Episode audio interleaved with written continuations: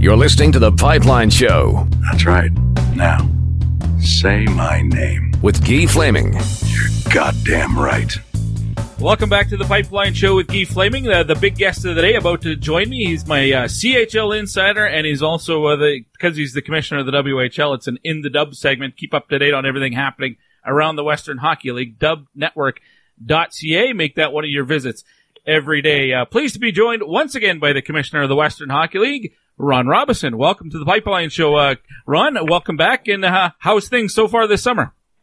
Well, thanks very much, first of all, Guy, for having me. Uh, it's going very well. It's a busy off season, but uh, it uh, the game never seems to stop these uh, these uh, this time of year for sure. Yeah, I joke that that really July is kind of the only down season. At least for me, it is because in in August uh, camps open up again, and of course to have things like the Hlinka Gretzky and the the uh, all the Hockey Canada events. But what's July like for the Western Hockey League?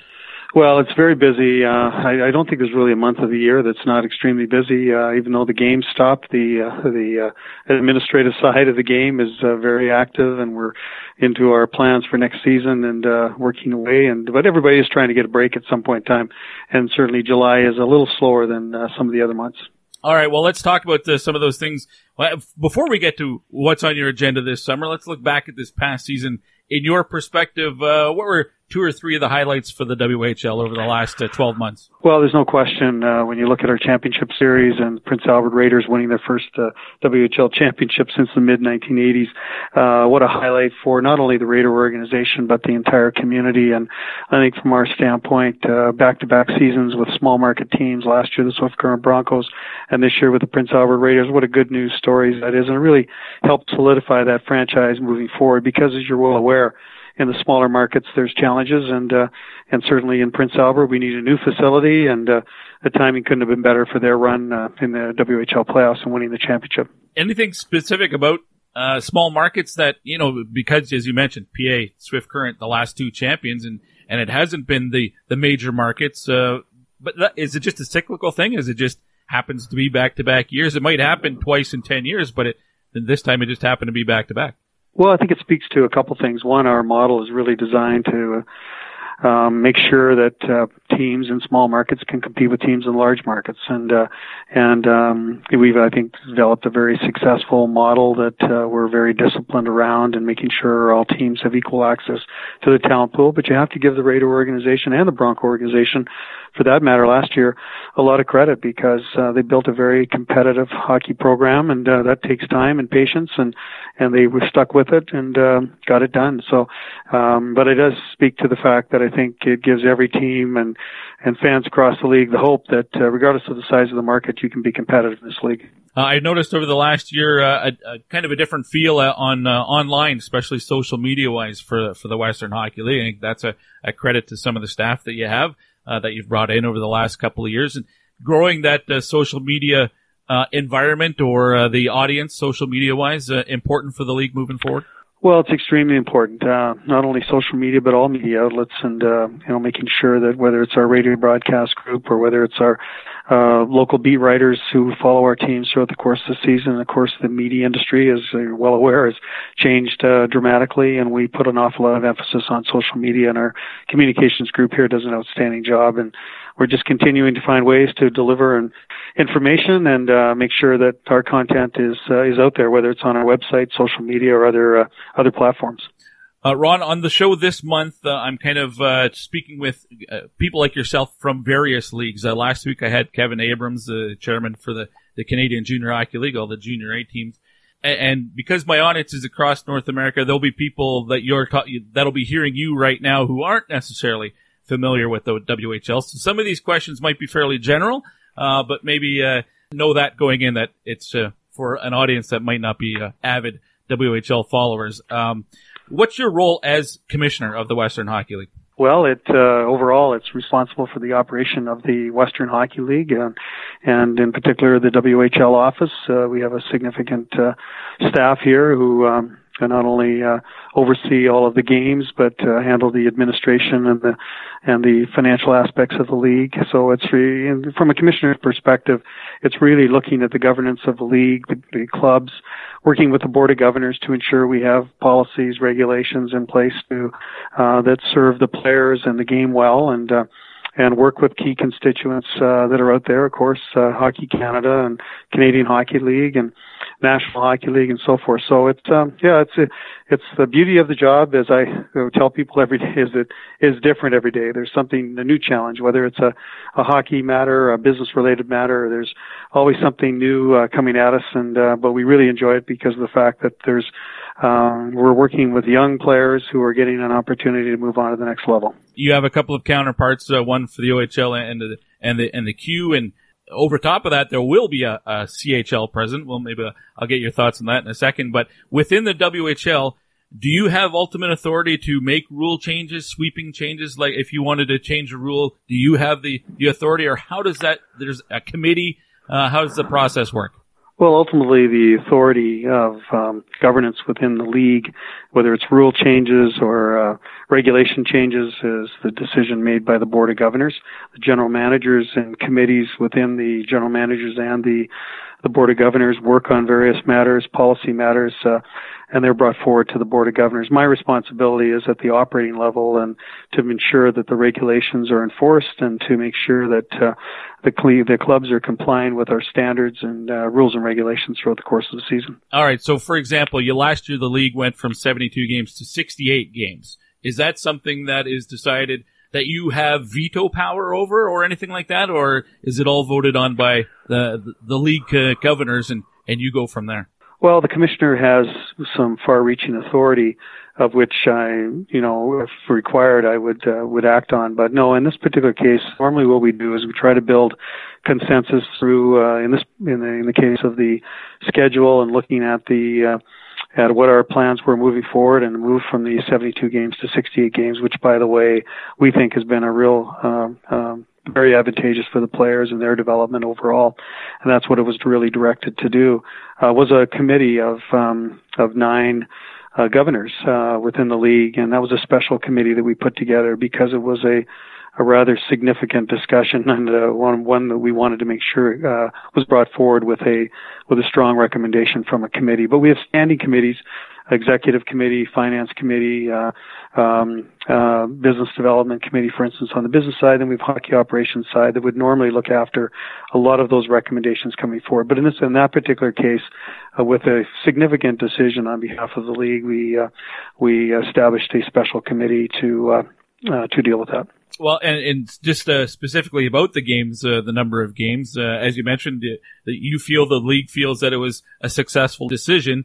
Uh, I know it's only four games, so I, I think part of the reasoning behind it was to alleviate some of the travel time and, and all of those things, that increase maybe practice time for, for teams but it's only four games. In the long run, was there significant uh, difference in your opinion? Oh, real improvement, I believe, overall to the um, the player experience uh, that we want uh, for the players. Uh, um, we we look at it in a number of different ways. We look at our schedule which is very divisional based. I think we have the best rivalry, rivalries, arguably, of any league in the game today.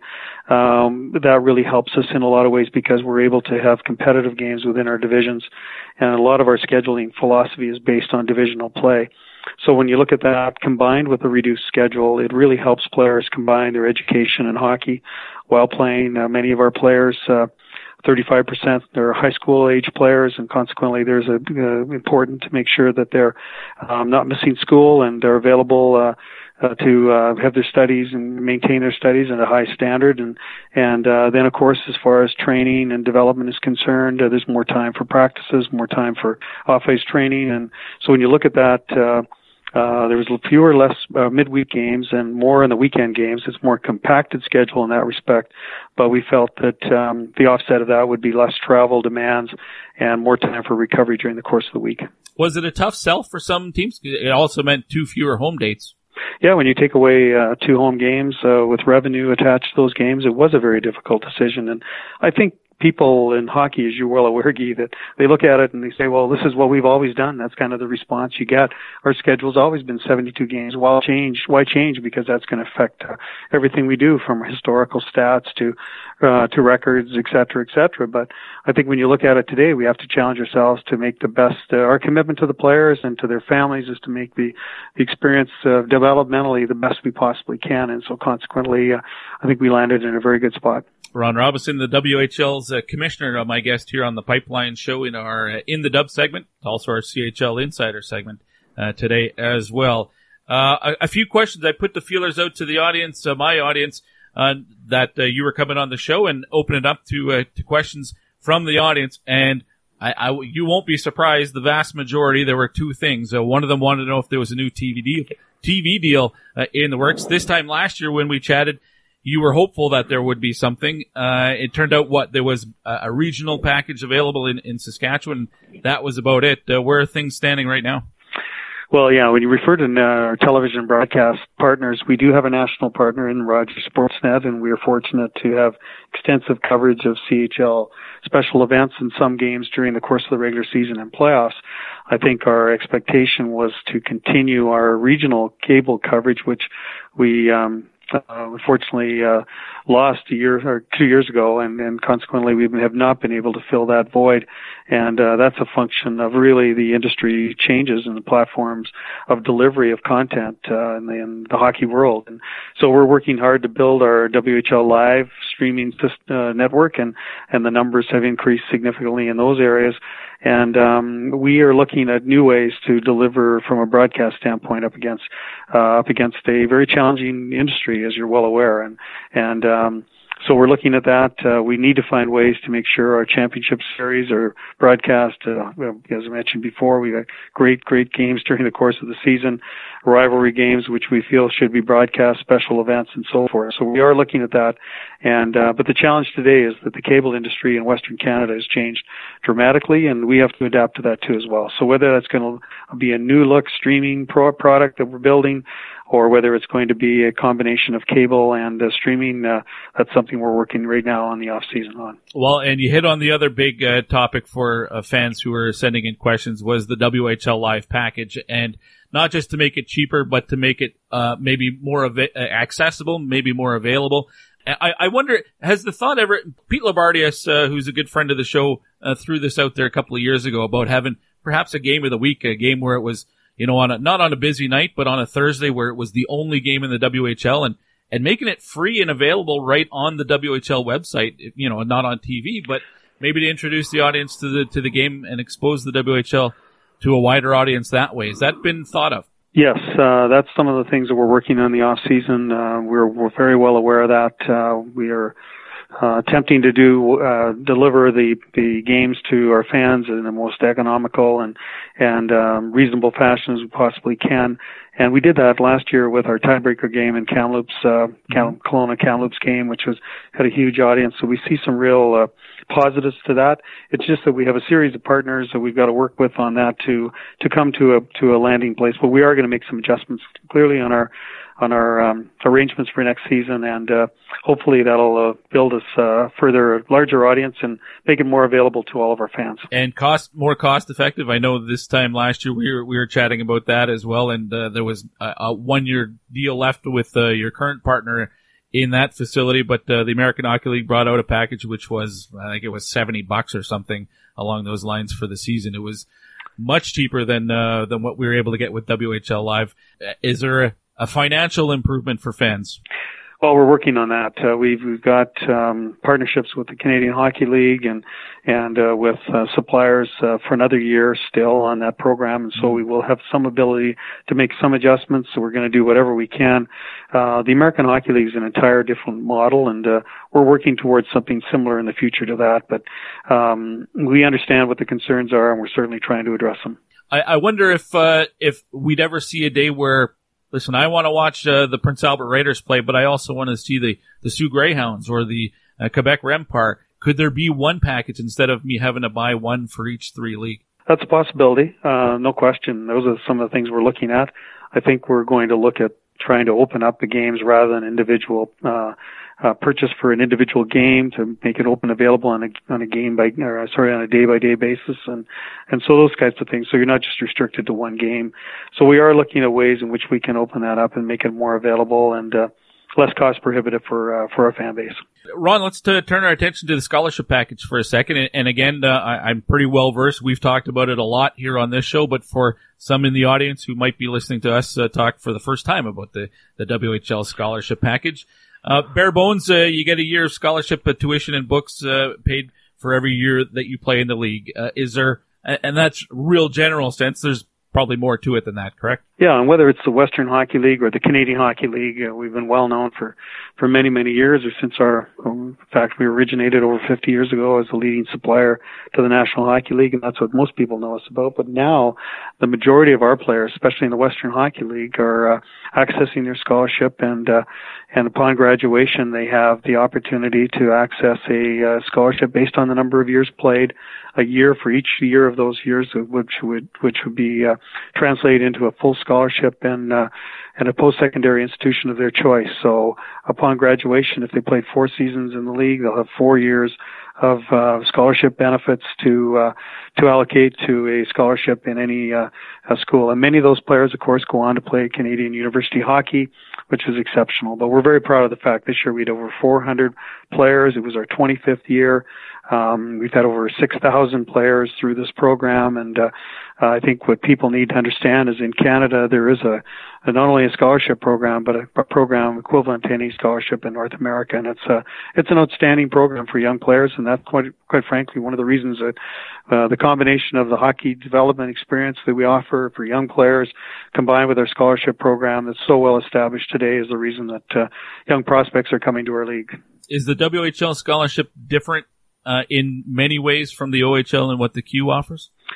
It, the, essentially, they're all the same. Is that for the years played, uh, the player gets the benefit uh, from a scholarship package upon graduation. But there are some slight variances to them um, in the Ontario League and Quebec League versus our league. Our, our league is um, really designed to make sure that every player gets the same benefit, regardless of um, of um, of the location or whatever you're based uh, your your your funds are based on the uh, uh, institution that you are you know, province which you come for from and uh, so you can use that uh, value of our scholarship for uh, uh, post-secondary purposes upon graduation from the league. And does it matter if you're a first round pick uh, by the Edmonton Oil Kings or a 10th round pick of the Victoria Royals, you get the same scholarship package or if you're a, a listed player by the Medicine Hat Tigers, does it matter? Exactly the same uh, benefit. Uh, all players receive the same benefit, and the flexibility of the scholarship program is also something that's really uh, uh, extremely attractive to families and to young players, and that uh,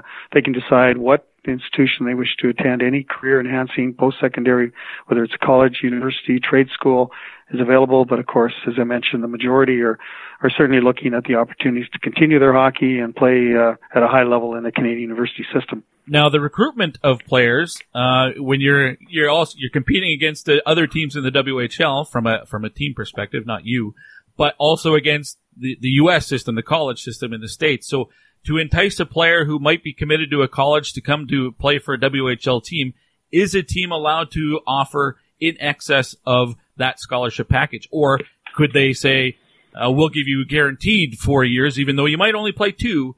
Is a team allowed to do some, something like that? No, no, they're not. Uh, we have very clear regulations around the ability to offer a player, and uh, I think the um, one of the most attractive parts of our league is the fact that every player is treated the same, uh, whether you're again, as you mentioned, drafted in the first round or the or the sixth or seventh round. It makes no difference. The player is going to receive essentially the same package. So um, the um, general manager is uh, really restricted on what they can do. It really uh, comes down to the quality of the program you're offering and um, you know, I think when you look at our teams and the exceptional job they do from an environment that they offer the players, the coaching, the facilities, the quality of competition, combined with our scholarship program, which is fully guaranteed, um, it's um, it's just it gives the parents a peace of mind that they're going to a very very attractive program. All right, now if that is a no-no, if if somebody was to do that, uh, what would the penalty be? Well, the, the penalties are significant if the uh, if a team uh, if that was to occur, and uh, we're fortunate that hasn't occurred, and um, you know there uh, but there would be significant uh, penalties attached to that. And our teams are very very respectful. I look at the um, our large market teams, uh, our teams that are are um, I guess in a more advantageous situation. They've never taken advantage whatsoever of the situation uh, that they might have an economic benefit over or advantage over another team. And so it's uh, there's been great respect to the regulations and to the uh, uh, making sure that all teams have equal access to the talent pool. Can we say that about the CHL import draft as well? It seems like at least the criticism has been there that it's a, a deal more with uh, whoever you can pay the most money to to get and commit to your program. How do you maintain or make sure that everything is above board when it comes to the CHL import draft? Well, we monitor that very closely. We um, we've had teams. Uh, all teams are required to sign statutory declarations, affidavits. Uh, that there's significant consequences if they violate the import draft rules.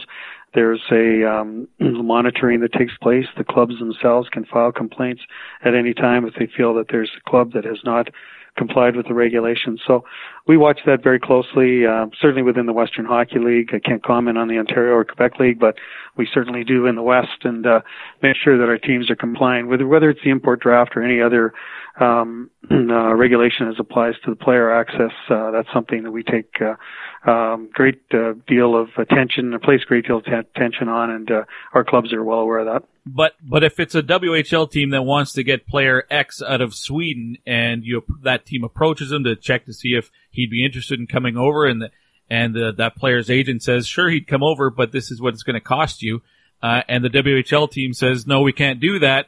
But then the player ends up going to the OHL or the Q. Does that not raise some eyebrows? Well, if that does occur, uh, we haven't. Uh, that certainly hasn't. Uh, I think there's been rumors to that effect, but there's never been anything that could justify that occurring. And uh, you know, our teams have not filed any complaints. This year's import draft just occurred, and uh, there has never been a complaint filed yet. So we're we're uh, not in a position really to uh, to uh, if that if that did occur, if that situation you're just describing did occur, then obviously we would uh, report that to the CHL, and there would be an investigation conducted on the nature of that recruitment of that player. It Would be a tough position to be the the team that missed out on that guy because they need to be, for lack of a better word, tattling on an agent, and that guy's never going to give you a player down the road. So it it might uh, be detrimental in the long run to actually report it. Well, no, we don't believe that. We think that it would be important to, and we encourage our clubs to report it. And uh, and uh, you know, there has been from time to time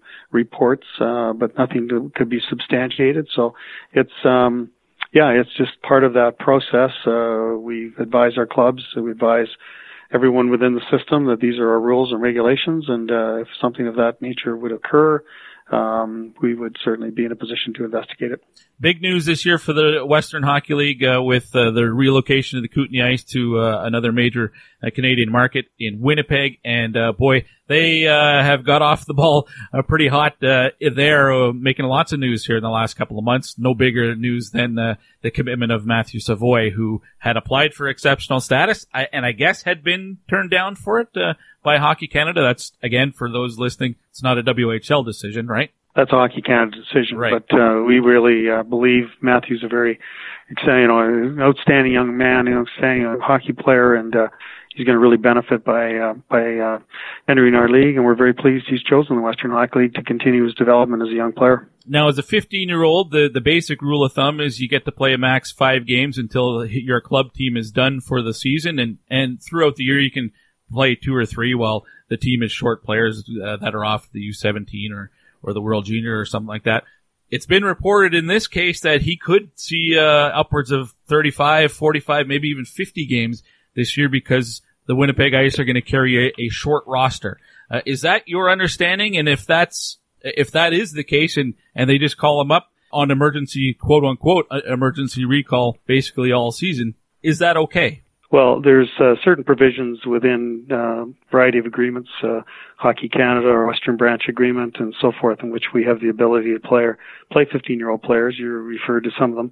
Um, we have. Uh, I'm not sure where those numbers came from, but they're way beyond what they normally player of that nature would play. Mm-hmm. Uh, but we have um, certainly uh, there will be some opportunity, and we hope Matthew can play as many games as possible. That'll be determined over the course of the season, and it'll also be determined somewhat by where he plays uh, this year. And um, so we're um, you know we're working through all that, but uh, he's um, you know just uh, we've had other players, Kirby Dach being one of them, picked third overall by the Chicago Blackhawks this year's NHL draft, a Fort Saskatchewan product, and he played Saskatoon Blades, played up to 20 games or so, and when he was in Saskatoon. So there's there's opportunity for these players to play, and we hope to give uh, Matthew as many games as we possibly can during the course of the season based on the regulations. Yeah, Kirby played 17, I believe, but there wasn't an academy right in Saskatoon's backyard where he could play. Mm and be there available on, on short notice. Dylan Guenther played eight games for the Oil Kings last year and he was playing in Edmonton, so that helped. But in this case, would that almost be, uh, I mean, you, do you have any concerns moving forward, basically, of WHL teams starting to, to purchase academies nearby and, and loading them up with their star players and maybe circumventing this a little bit? Not that it's illegal, uh, or anything. It just seems to be like they're, uh, doing a good job of exploiting a loophole. Put it that way. Well, there's uh, there's a number of our teams that have working relationships with academies, and and um, you know we partner with the sports school hockey league itself, and and uh, yes, in Winnipeg there are unique circumstances there because the ownership group is also involved with the rink academy, so it is, mm-hmm. uh, very convenient and. Uh, and it is part of our discussion certainly moving forward as to how that's all going to be positioned. The the academies generally have really evolved over the last little while, and uh, but that's not to say that other teams haven't got access to other programs that are there too as well. So it's um, it just happens to be uh, somewhat unique in that if Matthew does play in Winnipeg at the Rink Academy, uh, his ex- the uh, the ability to access more games in Winnipeg with the ice will be certainly a uh, uh, uh, certainly an opportunity that presents itself on a more regular basis. Let's put it that way. All right, uh, just a few more questions for you, Ron. I appreciate your time today. Uh, one of the questions that came in from a listener was about uh, updated roster pages on the WHL website. And it's something I've mentioned uh, over the last couple of years as well. Right now, if I go to the Quebec Major Junior Hockey League's website, I can pull up a roster for a, a respective team, Halifax, whatever, and see every player that that team holds the rights to on their preseason uh, roster page. I go to the WHL's website and I look at the Calgary Hitmen. Jett Woo isn't even listed uh, on their roster. In fact, it would be blank uh, for the uh, the 2019 preseason. Uh, why is that, and how can we fix that moving forward? Because would you agree that it would be advantageous for uh, the fans, at least, to to generate interest in, in being able to see the rights or the the players uh, that each team holds the rights to? Well, I think it's a very good question. I'm glad you brought it to my attention. I'll certainly look into that. I think it's uh, it's important that we keep current rosters. Uh, not quite sure why that would be the case, and uh, uh, but I will certainly look into it and uh, would suggest to you that uh, as long as there's ability to do that, that we would certainly have that information posted. All right. Um, how can the league increase uh, awareness uh, south of the border and uh, maybe increase the uh, recruitment of American players? Uh, you've you've gone on record saying 22 play, 22 teams might be too many uh, for the WHL, and 20 was a comfortable number. I'd counter argue and say there's enough players that just happen to be south of the border, and you got to woo them uh, to come north. How do you do that? Well, we work hard on that. Uh, we've had a camp over like now for the last 11 or 12 years in Anaheim, our U.S. prospects camp. We've got some new plans coming up for next season, which we'll be announcing shortly. Uh, we have a combine program which goes into the U.S. We had a camp in Dallas last year. We're looking to expand that as well. So we have a number of ways in which we are um, delivering, I guess, uh, some experiences at camps in the in, in the U.S. and also giving our scouts an opportunity to identify players. Uh, yeah, we agree that we think that there's an opportunity to get more uh, high caliber U.S. players in our league, and uh, with our five U.S. based teams, we think that's a, a real advantage in that respect. But um, we certainly value the U.S. player. Uh, our Canadian players are always going to be the mainstream. Uh, that represents. Uh, you know, 90% of what we do, but uh, we have room with 22 teams to complement that with with some top U.S. players, just like we have import players. So we're looking to grow that number, and uh, and um, and we have some plans to do that in the next in the upcoming seasons. Uh, one of the things people will notice, well, immediately when they go to the WHL's uh, website, is a uh, giant green banner at the top called "Class Action Lawsuit Information." Uh, what was the uh, motivation of to put that on the website? Well, uh, an interesting time in the in the class action proceedings, and this, of course, relates to our players who are members of the class who need to be informed on the um, on the, uh, the the lawsuit against the the Canadian Hockey League and Western Hockey League in this respect, and it was just an information uh, that uh, is is is important right now uh, to to make sure that all of our players are aware of because we're at an opt out period whereby there's a notification that's been sent to the players, and we want to make sure they're fully informed on the nature of the lawsuit. So that's why we have posted it um, uh, prominently on our website. Is there any update on the the whole legal proceedings at this point? No, we're um, so the case has been certified uh, for the Canadian teams. The U.S. teams are excluded, and we're just at that next stage um, uh, of um, determining when the trial date will be set uh, uh, for the matter. In the meantime, we've uh, had great success across the country, gaining exemptions and acknowledgement of the fact that our players are amateur athletes. So we think it's a rather um, uh, we'll see what the exercise and how it plays out, but governments across the country have indicated that our players are amateur athletes, and we are. Uh, we are uh, certainly think that's a gives us a very strong case moving forward. Does it all come down to paying players minimum wage, or are there concessions, other other things that can be changed? Could you increase the the time a player can access the scholarship package to match, say, an entry level contract, uh, so that when that's done, then they would have to till then to decide rather than uh, what is it now, eighteen months, uh, something like that. Are, are there th- other things, or does it all come down to minimum wage? Well, first of all, I think when you look at our package uh, right now, the value of our package far exceeds uh, minimum wage, uh, um, and uh, with all of the uh, equipment, travel, uh, various support that we provide the players unto itself, it's a very significant package. In addition, of course, we have the scholarship program and so forth. We think the scholarship program is working extremely well. Uh, 65% of our players that are graduating or accessing the scholarship. Our numbers continue to increase every year, so we think it's working extremely well. It was designed to really encourage players to get on with their education, and uh, that's exactly what it seems to be doing. But we're always open to to uh, adjustments we need to make, make sure that the player experience is going to be as good as we possibly can make it. Uh, I think when you look at the investment that our clubs have made, not only in the education but the quality of the the hockey experience, uh, it is uh, it is uh, arguably the world's finest development league, and we're very proud of the fact that we uh, we um, have a great relationship with the players and the parent and their families. So uh, we can continue to make improvements. That's what we're here to do for sure. Mentioned the CHL president uh, a little earlier. Um, David Branch said, said that uh, he's going to step down from doing the dual role.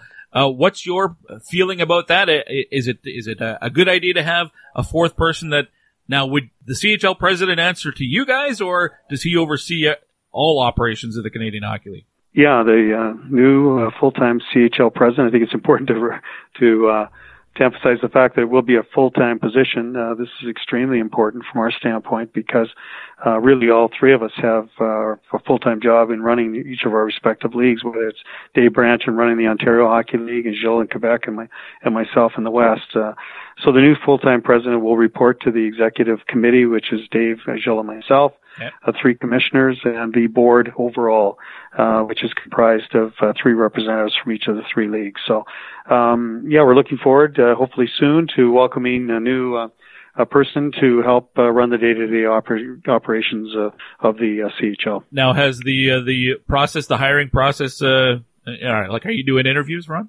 Yeah, we're well underway in that. Uh, we started the Memorial Cup, and uh, we're working our way through it, and uh, we have a search firm involved, and uh, we're hoping to um, that someone will be in place um, sometime before the start of the season. All right. Lastly, uh, the Memorial Cup this year back in the WHL, the Kelowna Rockets hosting uh, this year.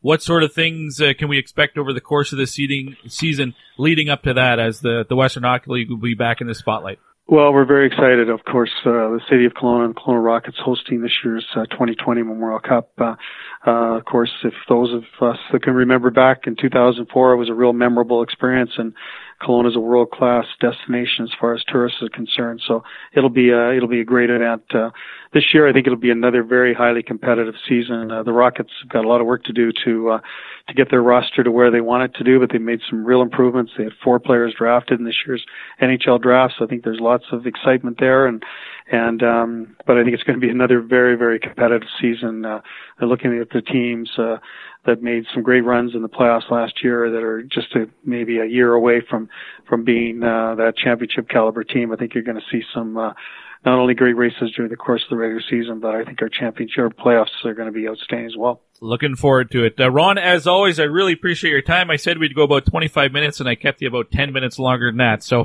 thank you very much. I appreciate it. We'll talk to you soon. Thanks very much, Keith. Appreciate it. Bye bye now. It's Ron Robison, the commissioner of the Western Hockey League. Uh, appreciate his time, and thanks to uh, Taylor Roca from the league for uh, setting that up for me. And uh, thanks to all of you who um, submitted questions too. And again, I didn't. If I got 50 questions, I probably got to about 40 of them, or at least the subject matter of them. There were a few that I didn't get a chance to get to. As you heard me say at the end there, I actually I told him, well, we'll probably go about uh, 20, 25 minutes. Hope you have that much time. And he said, yeah, should be no problem. Uh, but then we went almost 35. So I couldn't keep him as long as uh, it turned out that I could have. I probably had another 10 minutes worth of questions uh, to get to him. Some subjects I, I, didn't get to with him that I'll have to uh, try to get another day. For the break, remind you uh, to check out the storenextdoor.ca. They uh, cover all the CHL insider segments. Obviously, Ron Robison would be a CHL insider. Employing people with disabilities in uh, Yarmouth, Nova Scotia, and uh, taking your broken hockey sticks and making some really cool products and, and items uh, for your fan cave or your sports bar if you own one, or there's just so many things that you can do with them. If you're a fan, you can you can get like uh, cowbells and things like that, noisemakers, and you can take them to well, not every rink because they don't allow them in NHL buildings, but certainly saw in the playoffs with the Prince Albert Raiders, they had uh, cowbells in the crowd at their games. Well, you can get that at the store next door. Check out the store next storenextdoor.ca. Go through their catalog, which is uh, online, and uh, really some really cool items: tables, chairs, uh, picture frames. If you have an idea, they'll try to customize something for you as well. And they get their broken sticks via donation. So if you happen to be there, you can take your sticks right to the uh, location there in Yarmouth, Nova Scotia. As most of you are not, various drop points uh, across the country. You can uh, check out the website and they list a bunch of those. Here in Edmonton, United Sport and Cycle is the, the place to take your broken sticks to, and they will ship them out there on your behalf. All right, coming up next in the uh, final segment of the show today, one of the questions I always get asked is, uh, how do you get it to, to be a GM of a of a hockey team, or how do you get into scouting? How do you become a player agent? Well, to answer the question of a player agent, I've recruited a player agent to come on the show and uh, talk about exactly that. Uh, Gerry Johannson from the Sports Corporation represents several of the uh, biggest names in uh, hockey on the planet. You can hear from him on the Pipeline Show next.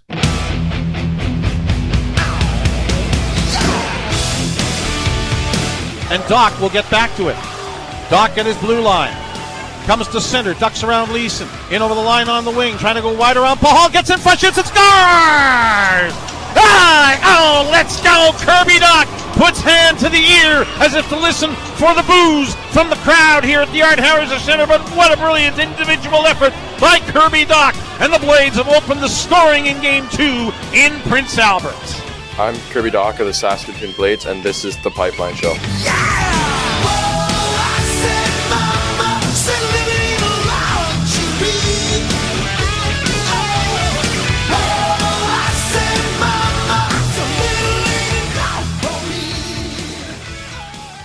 Bending to the middle, Mitchell grabs it, walks in on the backhand, shoots, and scores!